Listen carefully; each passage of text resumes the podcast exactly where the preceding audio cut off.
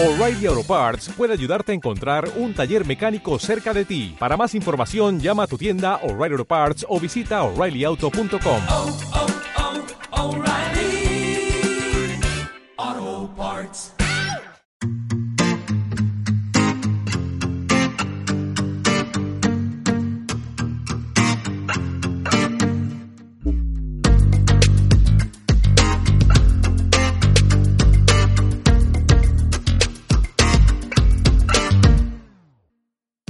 Bienvenidos y bienvenidas al quinto episodio de Salud en Estéreo, tu podcast de alimentación y salud integral.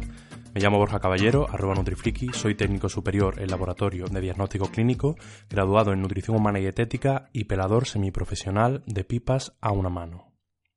Hoy estrenamos sección de preguntas y respuestas resolviendo algunas dudas que me habéis mandado. Antes de empezar, aviso de que hay algunas preguntas que me habéis enviado que no van a salir. Si es tu caso, que sepas que puede ser por dos motivos.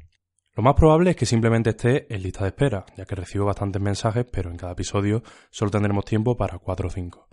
La otra posibilidad es que me la esté reservando para un episodio monográfico más largo o que no me resulte familiar y necesite algo más de tiempo para preparar la respuesta. Sea como sea, no te preocupes porque la acabaré contestando. Vamos al lío. Manu pregunta, ¿cambia la distribución de macros en función de la fase del ciclo menstrual? Es una pregunta muy interesante, Vamos por partes. Primero los macronutrientes. Todos conocemos la típica distribución de 15% de proteína, 30% de grasa y 65% de carbohidratos. Es lo que solemos llamar dieta equilibrada. Lo que voy a decir no es nuevo, pero quiero insistir porque sé que aún no ha calado suficiente mucha gente. Ese presunto equilibrio de la dieta es totalmente irrelevante. Lo que importa es que tu patrón dietético sea saludable, no equilibrado. No hay ninguna prueba que respalde científicamente esos porcentajes de macronutrientes y no otros, y me parece bastante improbable que lleguen a existir ese tipo de pruebas. Con esto no digo que esté mal ese 15, 30, 65, simplemente que no hay que tomarlo como un dogma ni como lo óptimo, es solo un ejemplo. Pero bueno, para contestar a la pregunta de Manu no hace falta partir de una distribución de macros concreta, podemos hablar simplemente de aumentar o disminuir, que es lo que vamos a hacer. Durante el ciclo menstrual se dan bastantes cambios hormonales que tienen una coherencia y un sentido propio en el proceso de preparación del óvulo para la fecundación. Pero claro, el aparato genital femenino no es un compartimento aislado del resto del cuerpo. Los cambios a nivel local en los órganos sexuales también tienen sus repercusiones a nivel central. Lo que más nos interesa de esto es la sensibilidad a la insulina. Parece que durante la fase folicular, que se da después de la menstruación y dura unas dos semanas, se da una mayor sensibilidad a la insulina y el cuerpo se vuelve más eficiente usando el glucógeno como combustible. Sin embargo, durante la fase lútea, que se da entre la ovulación y la llegada de la nueva menstruación, pasa lo contrario. Disminuye la sensibilidad a la insulina y el cuerpo se vuelve más eficiente utilizando grasa como combustible. El sentido común nos dice que si la sensibilidad a la insulina es alta y los carbohidratos son el principal macronutriente que va a provocar una subida de insulina, tiene sentido pensar que podemos aumentar la cantidad de carbohidratos que tomamos. De la misma manera, si la sensibilidad es baja y nuestro cuerpo prioriza el uso de grasa como combustible, puede que reducir la cantidad de carbohidratos en favor de las grasas sea una idea interesante.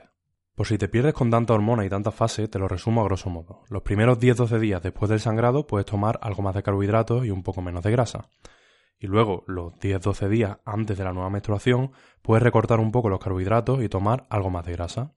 Como en esta última fase también suele darse un aumento del apetito, puede que añadir más proteína también te venga bien. Al fin y al cabo, la grasa y la proteína suelen ir juntas en los alimentos. Este tipo de razonamiento que hemos aplicado es interesante y creo que es una buena idea hacerlo siempre. Oye, podía haberte dicho directamente que subas esto y que bajes aquello, pero así no aprendemos nada. De todas formas, estas recomendaciones hay que entenderlas con perspectiva. En una situación ideal en la que todas las demás variables, excepto la sensibilidad de la insulina, permaneciesen constantes, seguramente habría una ventaja significativa, pero la vida real no es así. Esa sensibilidad a la insulina puede variar por muchos otros motivos, como por ejemplo el momento del día en el que comemos o si estamos entrenando fuerza o no. Por último, ojo con pensar en términos de macronutrientes. Hay que centrar la atención en lo importante, que son los alimentos. Tomes el porcentaje de carbohidratos o grasas que tomes, que sean siempre de fuentes de calidad, de materias primas. Juan Pedro pregunta, Estudio nutrición y no sé de qué buscador o revista fiarme para leer papers. En cuanto a buscadores, el más común es PubMed, aunque tienes otras opciones como Scopus o Google Académico. Te dejo links en las notas del programa. Personalmente utilizo PubMed para búsquedas y alarmas muy muy específicas y Google Académico para alarmas semánticas más generales. En cuanto a las revistas, es un poco más complejo. Te cuento.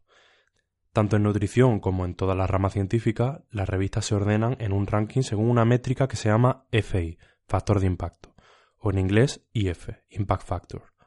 Este factor se calcula en función del número de citas que han tenido los artículos publicados en la revista durante un periodo de tiempo, normalmente dos años.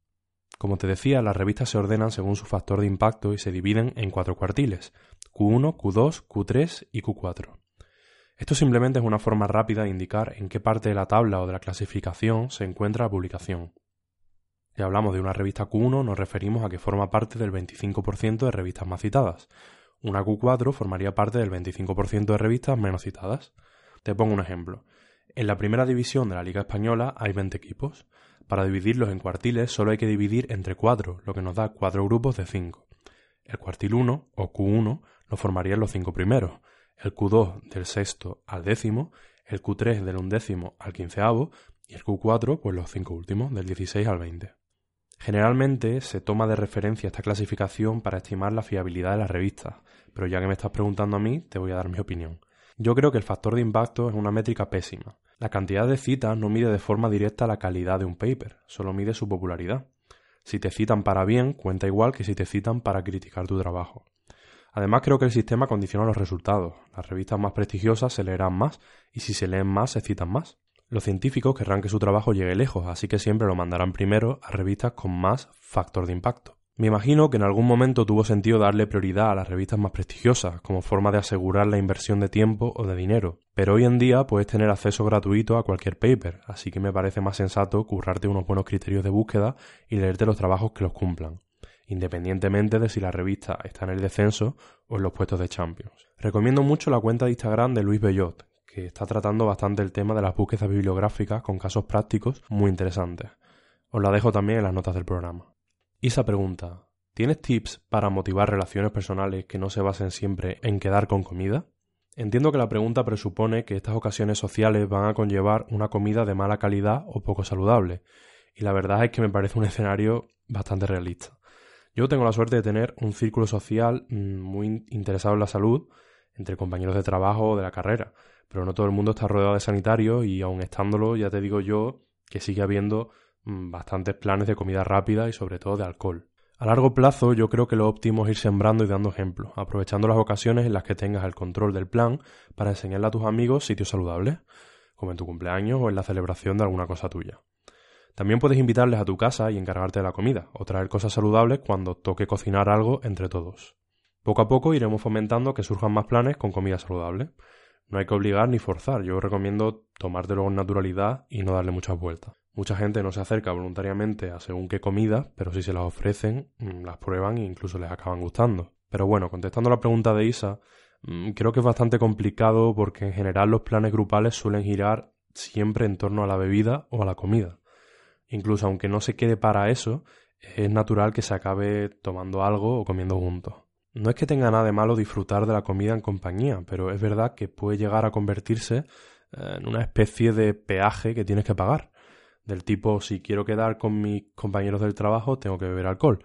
O si quiero ver a mis amigas, me toca comer en el McDonald's. A ver, como eso no va a desaparecer, lo suyo es amortiguarlo un poco. Y eso sí que es bastante fácil. Si no quieres tomar alcohol, puedes elegir cerveza 00 o cualquier otra opción más saludable y a la hora de comer puedes intentar ir cambiando de vez en cuando a sitios donde tengan mejores opciones o directamente elegir la opción menos mala del sitio donde estés. En cuanto a planes sin comida, puedes quedar para tomar un té o un café, puedes ir a algún museo, una exposición, hacer un free tour, dar un paseo, hacer deporte o jugar a juegos de mesa. Todos esos planes son susceptibles de acabar en comida, pero no la incluyen a priori y si los propones tú puedes jugar con la logística para que la cosa no desemboque en un Burger King. Pero bueno, como siempre todo esto hay que contextualizarlo. Yo no tengo ningún problema en ceder por alguna ocasión social, de hecho lo hago de vez en cuando, por supuesto disfrutando y sin culpa. El problema vendría si tienes que ceder y alejarte de tus objetivos cada vez que quieras socializar, porque otra cosa no, pero sociables somos un rato. Joseta pregunta, ¿cuál sería la mínima cantidad de animales que deberíamos comer para no tomar B12? Wow, esta pregunta es súper original, eh, nunca me lo había planteado. Para los despistados, la vitamina B12 se encuentra solo en alimentos de origen animal y por tanto las personas que siguen una dieta o vegetariana o vegetariana estricta necesitan suplementarla. La cantidad mínima diaria de B12 que tenemos que tomar es de 4 microgramos. Esto es imposible de conseguir para un vegano y muy muy difícil para un vegetariano, porque tendría que tomar cada día eh, unos 6-7 huevos, 10-11 yogures o 5-6 vasos de leche. Sin embargo, si podemos meter animales se vuelve mucho más fácil, hasta el punto de que el déficit de B12 no se considera un riesgo real en personas omnívoras. Prácticamente cualquier ración de carne, pescado o marisco que elijas ya va a tener más de 4 microgramos de B12. De hecho, si tiras más de para los pescados y mariscos, es fácil que comas hasta 10 o 15 veces la cantidad mínima en una sola comida. La caballa, por ejemplo, tiene 19 microgramos por cada 100 gramos, así que añadiendo media lata a tu ensalada ya estarías más que cubierto. El atún tiene 11 microgramos por cada 100 gramos, un poquito menos, pero te serviría igualmente. Las almejas llegan hasta los 100 microgramos por cada 100 gramos, y las vísceras como el hígado también tienen bastante, desde 40 si es de cerdo hasta 80 si es de ternera.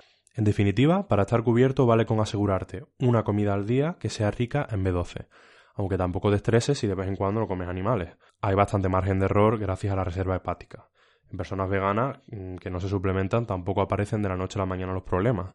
Hace falta pasar un tiempo importante sin consumir animales para que exista un peligro real.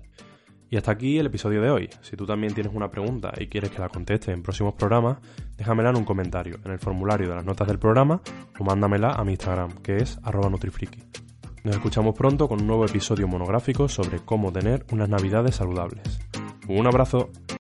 O'Reilly Auto Parts puede ayudarte a encontrar un taller mecánico cerca de ti. Para más información, llama a tu tienda O'Reilly Auto Parts o visita oreillyauto.com.